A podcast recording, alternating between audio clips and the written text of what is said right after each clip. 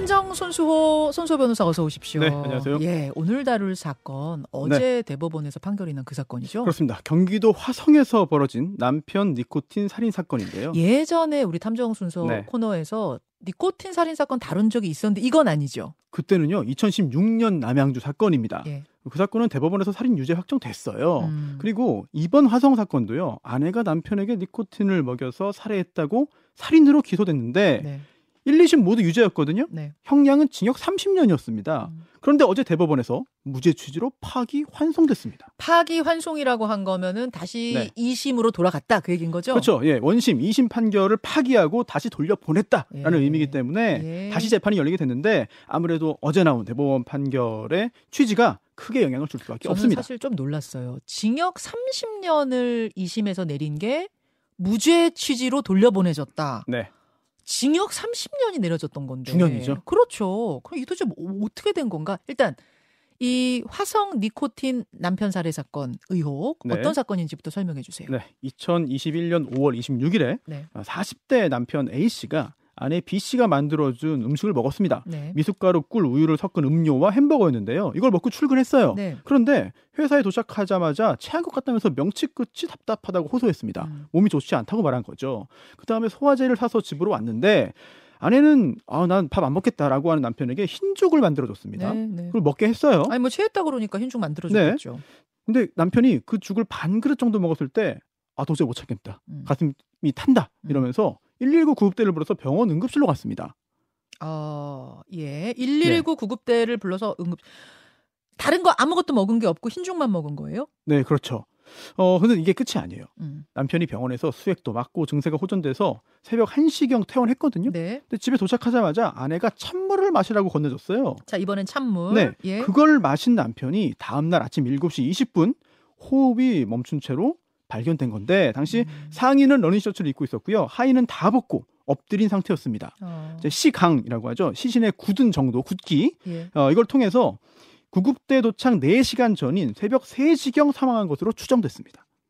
그래서 부검을 해보니까 사인이 니코틴 중독으로 나온 겁니까? 그렇습니다. 급성 니코틴 음. 중독이었는데요. 그런데 주변 증언을 보면은요. 네. 남편은 아내가 아들을 임신했을 때부터 담배를 끊었다는 거예요. 음. 그리고 위장에 남아있던 흰 죽 그리고 물에서 치사량의 니코틴 성분이 발견됐습니다.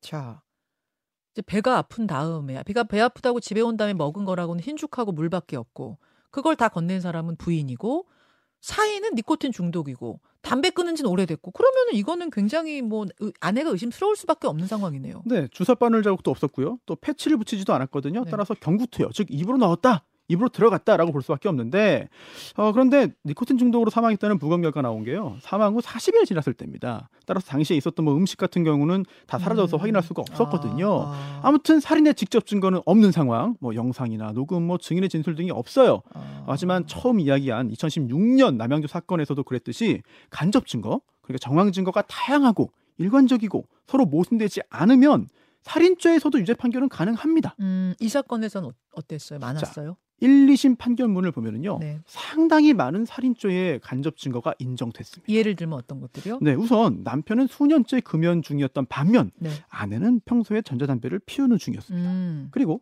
사건 직전에 니코틴 원액을 구입한 기록도 있어요. 원래 전자담배에 그걸 넣어서 네. 피는 거죠? 네, 예. 근데 어 이제 어떤 걸 구입하느냐가 다 다른데 음. 게다가 전자담배 상점 주인에게 특별히 부탁해서요. 네. 일반 원액보다 훨씬 진한 고농축 원액을 구입했습니다. 고농축 원에 일단 의심이 되네요. 그리고요. 범행 동기도 봐야겠죠. 음. 아내는요. 봉사단체에서 만난 남성과 내연 관계였습니다. 음. 2018년부터 3년 가까이 교제하면서 세 번이나 해외도 갔어요. 네. 또그 남성이 직장 그만두니까 자기가 운영하던 공방에서 머물도록 해주기도 했고 음. 또 남편이 사망하니까 장례 치른 지 열흘 만에 집을 옮기고 그 남성과 동거를 시작했습니다. 남편은 그 사실을 전혀 모르는 상황이었나요? 알고 있었습니다. 음. 그래서요 남편이 아, 자살하겠다 라는 얘기를 해서 119 출동하기도 했거든요. 어. 하지만 어린 아들 때문에 아내를 용서한 상태였습니다. 음. 하지만 또 다른 갈등 요소가 있어요. 또 다른 갈등 요소는 뭡니까? 돈 문제입니다. 돈. 결혼 전부터 상당한 채무가 있었는데 공방이 잘 안 되면서 대출 이자도 제대로 내지 못했다고 합니다. 네. 특히 남편 사망 시점에는 뭐 전기요금, 가스요금,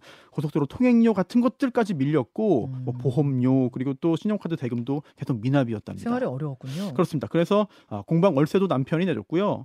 남편이 생계를 위해 야간에 알바까지 했는데 네, 네. 그런데 아내는 남편 명의로 몰래 대출까지 받았다. 결국 이걸 알게 된 남편이 이혼을 거론하기도 했다네요. 음, 채무 문제도 범행 동기가. 될 수 있었겠어요. 그렇습니다. 어, 돈 문제를 좀 더 보면은요. 남편 명의 부동산이 약 7천만 원 정도예요. 네. 그리고 또 살던 집의 전세 보증금이 또 1억 5천만 원 정도인데 음, 남편이 사망하면 받게 되는 보험금이 4억 3천만 원입니다. 사실 저는 아니 사- 생활이 어려운데 남편이 죽으면 더 어려워지는 거 아니야 이 생각했는데 보험이 있었군요 네. 그렇습니다. 남편 명의로. 그리고 또 아, 남편이 죽은 다음에요. 남편 휴대전화로 모바일 대출 신청해서 300만 원도 받기도 했습니다. 아, 아니 이렇게 뭐 간접 정황 증거가 많은데 네. 아내는 뭐, 뭐라고 말했습니까? 아, 왜 죽었냐? 예. 이렇게 추궁을 했더니 일단 나는 안 죽였다. 내가 니코틴을 뭐 투입해가지고 죽인 거 아니다.라고 항변을 했고 그러면서 그럼 왜? 유통기한 지난 꿀 때문이다. 아, 꿀 때문이다. 꿀. 네, 아내가 이제 그 남편이 통증을 호소하니까 그때 얘기를 했다는 거예요. 아, 아침에 먹은 미숫가루에 내가 꿀을 넣었는데 그 음. 유통기한 지나 있었다. 그래서 그런 것 같다. 또 병원 응급실에 갔을 때도 꿀 이야기를 하긴 했습니다.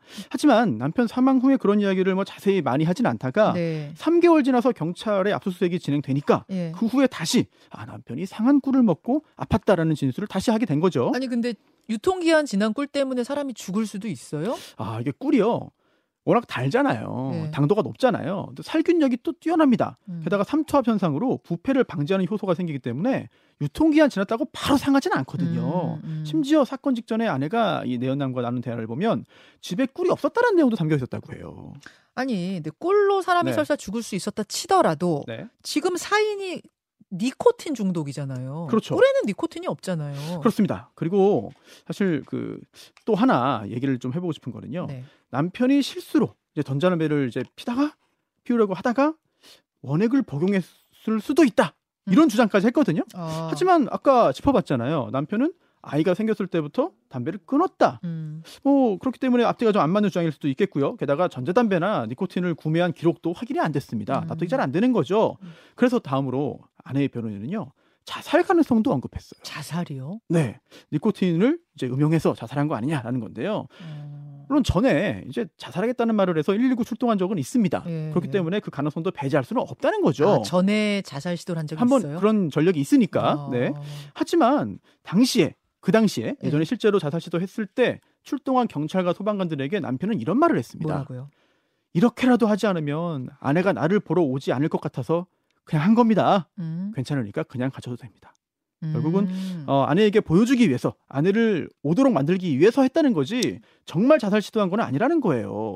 아니 근데 사실은 뭐 모든 가능성을 열어놓고 수사하는 거니까 네. 그때는 그랬더라도 그 네. 뒤에는 실제로 자살을 결심했을 수도 있긴 있는 건데 물- 문제는 음, 동기죠 동기. 그렇죠. 네. 예. 하지만 뭐 유서도 발견되지 않았고 또 사망 당일에도요 가게에서 쓸 물건을 검색하고 또 손발톱 문제 때문에 다니던 병원 그 예약을 해놨는데 그 이틀 전에 사망한 겁니다. 음. 게다가 아들을 매우 사랑해서 이제 아내 외도까지 용서한 건데 음, 이 사망일이 아들 생일 3일 전이거든요. 어. 결국 이게 결국은 뭐 자살 징후가 보이지 않는다라고 본 건데 심지어 응급실에서 돌아오는 길에 네. 아이와 생일에 대해서 얘기를 했어요. 그러면서 아빠가 아파서 미안해. 어. 이게 마지막 대화였어요. 자살 징후가 보이지 않는다는 네. 건데 그래서 1, 2심은 징역 30년 중형 유죄 선고했잖아요. 네, 일단 1, 2심 다 유죄로 봤는데요. 약간의 차이는 있습니다. 어떤 차이입니까? 우선 어, 니코틴을 이제 음용하게 만든 그런 방법 수단인데요. 1심은 아내가 아침에 준 미숫가루 음료, 또 퇴근 후에 준 흰주, 네. 또 응급실에서 돌아온 다음에 준 찬물까지 세 차례에 걸쳐서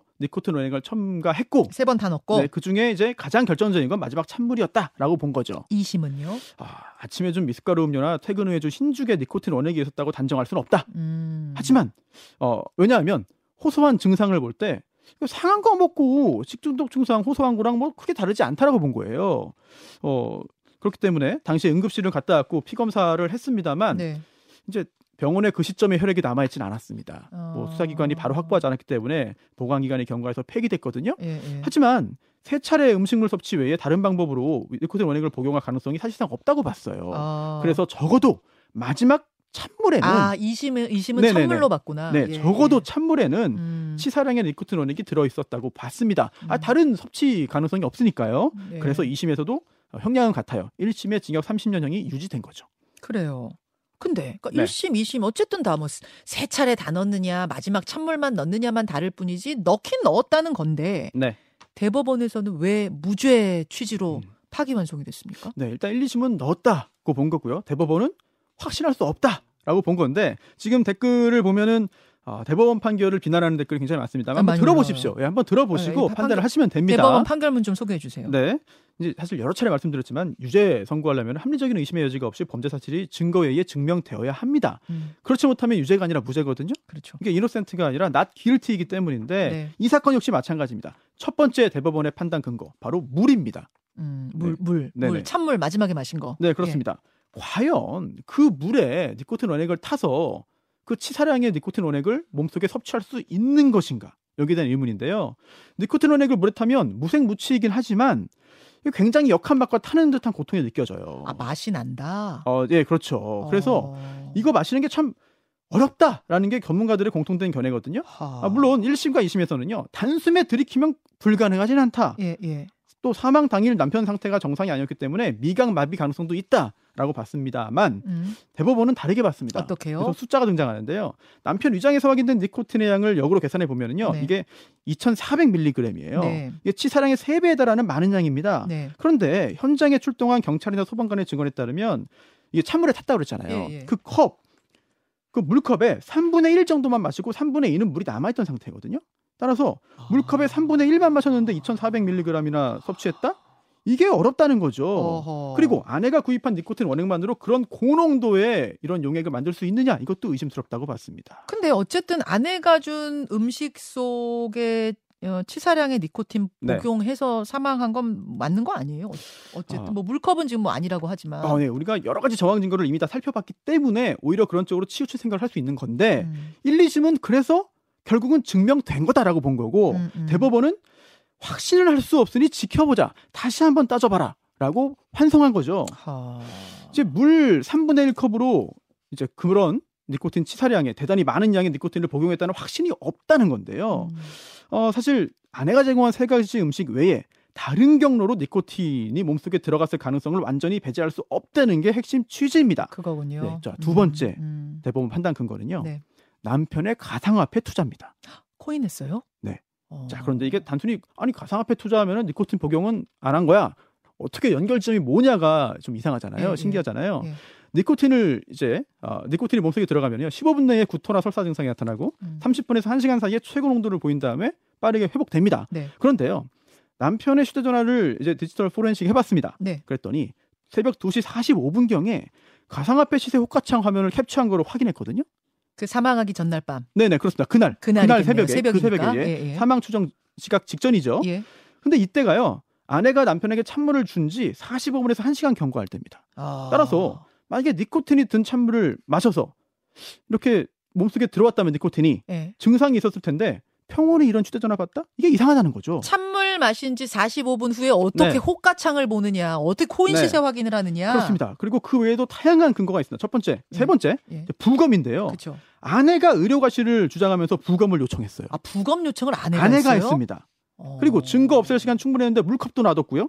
또 니코틴 원액, 고농도 니코틴 원액도 그냥 가지고 있었습니다. 어. 게다가 아빠가 담배 피우는 걸 봤다는 아들의 진술이 나왔어요. 어. 그리고 어. 남편 차 안에서 유통기한이 남아있는 니코틴 배출력 알약도 발견됐습니다. 어. 결국 남편에게 흡연 습관 없다고 단정할 수 없다는 거고요. 허허. 법원은 또 예.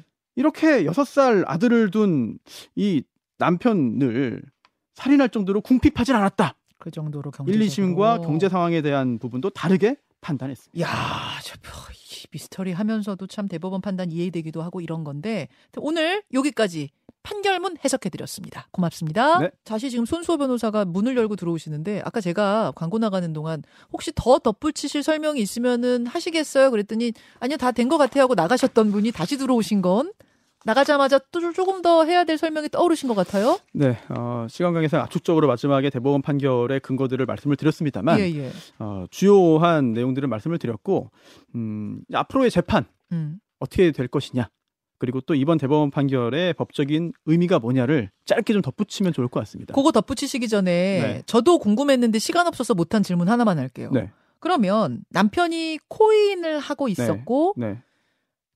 찬물 마신 지 45분 지났는데 코인창 봤다는 걸 음. 2심에서 몰랐는가? 그리고 그리고 아들이 아, 우리 아빠 담배 끊은 줄 알았지만 나 담배 피는 거 본 적 있어요. 라는 진술을 2심에서 네. 몰랐나? 1, 2심에서는. 네. 그런 궁금해요. 몰랐던 거예요? 아니요, 새로운 증거는 아니고요.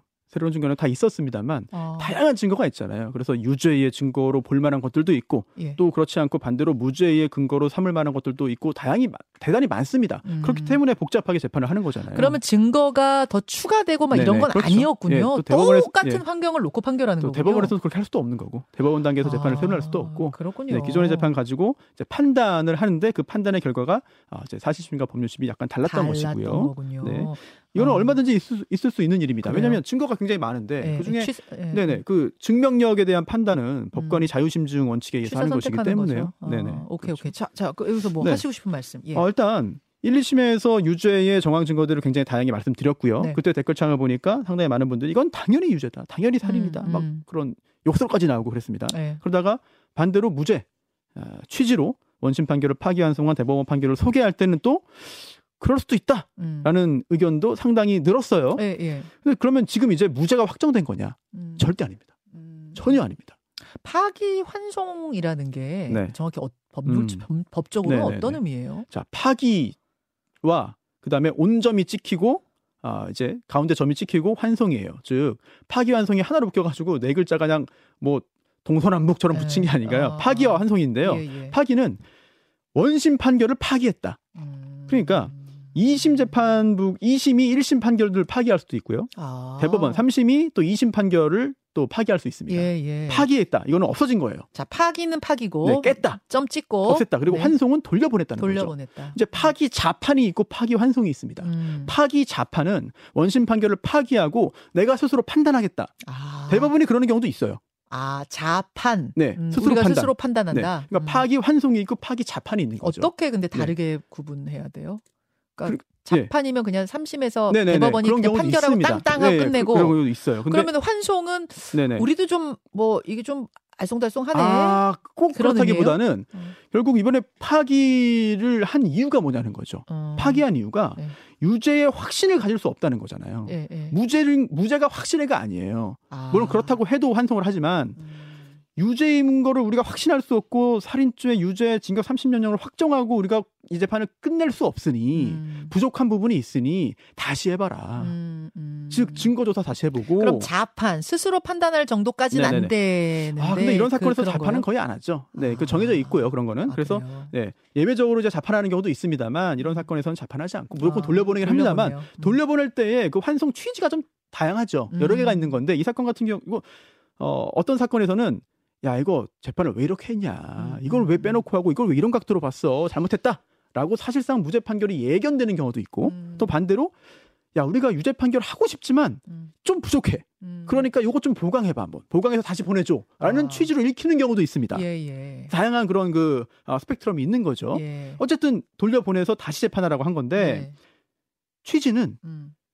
야 이거 확신을 가질 수 있는지 한번 다시 한번 좀 따져봐라. 음. 의심은 된다. 음, 한번 의심은 잘 된다. 따져봐라. 아, 이런 거예요. 의심은 되는데 예. 한 번만 더 봐. 이런 의미. 음. 그렇게 단정할 수는 없습니다만. 아, 그러니까 네. 그- 어쨌든 그 네. 일반인인 저해해서 네. 어쨌든 돌려보냈다. 이거는 재판을 다시 해서 과연 유죄의 확신을 가질 수 있을지를 한번 다시 한번 봐라라고 하는 거기 때문에. 그 앞에 근데 뭐가 또 하나 붙었잖아요. 무죄 취지로. 아 근데 그 무죄 취지라는 거는 언론에서 말하는 거죠. 아, 그래요? 네, 법원에서 어. 대법원에서 자 어. 무죄 취지로 파기하고 환송합니다 이렇게 안 해요. 그렇게 안 해요? 예, 예, 예. 아, 그렇구나. 그거는 해석인 거죠. 아, 그냥 언론이 쓸때 네. 해석을 해드리려고 무죄 그렇습니다. 취지로라고 하는 거지. 그냥 그냥은 네. 파기 환송밖에 없는 거군요. 그렇습니다. 네. 아, 오케이 오케이. 네, 왜냐하면 무죄 무죄 취지가 아닌 파기 환송도 있어요. 즉 음. 법 적용을 잘못해가지고 이런 것들 이런 경우에도 유- 살인 유죄인데 파기되는 경우가 있습니다. 음. 그러면 다시 또 살인 유죄 판결을 하는 거죠. 제대로 법 적용해가지고 오류를 수정해가지고 자. 그러면 그 확정됩니다. 그럼 저는 이제 궁금한 게 이렇게 파기 환송돼서 다시 2심으로 돌아갔을 네. 경우 어 2심을 유지하는 것과 바뀌는 것의 네. 비율 같은 게 좀 데이터가 나와 있는 게 아. 있어요. 제가 숫자를 기억 못하겠습니다만 거의 대부분 네. 네 이런 그 아, 대법원의 어떤 취지에 따라서 아, 대법원 의사를 예, 예, 존중해요. 예. 대법원 의사를 존중한다기보다는 예. 이게 사- 대법원이 법률 심이라고는 하지만 사실은 사실 심 기능도 하는 거예요. 그쵸. 예, 어, 이게 그쵸. 왜냐면 음. 아 이거 뭐 체증 법칙 위반이다. 뭐 음. 이거 이렇게 증거 법칙 위반이다 이러면 법적으로는 이제 법률에 대한 판단이지만 실제적으로 한꺼풀 더 벗기고 들어가 보면은 음. 그래서 이거를 A라고 봐야 되는데 B로 봤다는 거 지적이거든요. 음, 음. 실질적으로 따지고 들어가면은 대법원이 다 할 수 있는 거라서 음. 결국은 뭐 법률지 사진심을 따져가지고 우리는 법- 대법원은 법률만 봅니다.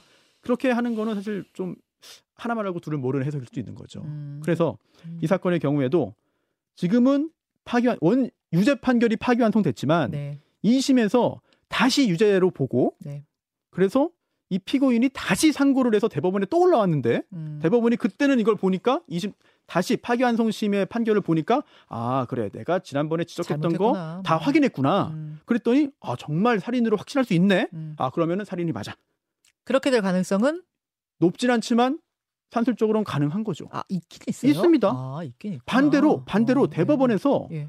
대법원에서 이제 2심에서 살인 무죄라고 그랬어요. 예. 근데 대법원에서 야 이거 유죄 같은데 어, 다시 어. 한번 해봐. 예, 예, 예. 야 이렇게 해서 무죄라고 할 수 있어 의심 너무 많이 되는 거 아니야? 예. 돌려보내는데 여러 가지 실험도 하고 예. 현장 검증도 다시 하고 증인 신문도 다시 해서 저희 다 해봤는데요. 음. 그래도 무죄입니다. 그래도 무죄입니다. 다시 올려요. 그래서 대법원이 보고 어 그래 무죄 아, 맞네. 이 정도면 수긍해야겠다. 아 내가 지난번에 좀 이거. 놓쳤구나. 아 이거 음, 부족한 게다 그럴 수 보강됐네. 이 정도면은 오케이. 우리도 무죄 확정해주자. 그렇게 될 수도 있지만 그런 경우가 더 낮, 네. 가능성으로 낮다는 네. 거죠. 확률적으로는. 조금 전 말씀드린 게 치과 의사 모녀 살인 사건입니다. 아 맞아, 맞네, 맞네. 예, 다시 돌려보냈는데 또. 올라왔죠. 예. 그럴 수도 있는. 오케이, 오케이, 오케이. 네. 알겠습니다. 그리고 법원 조직법상 같은 사건에서는 상급심의 판단에 기속돼요. 아, 예, 예. 그 지금 질문 한 두어 가지만 음, 네, 뒤- 소화할게요.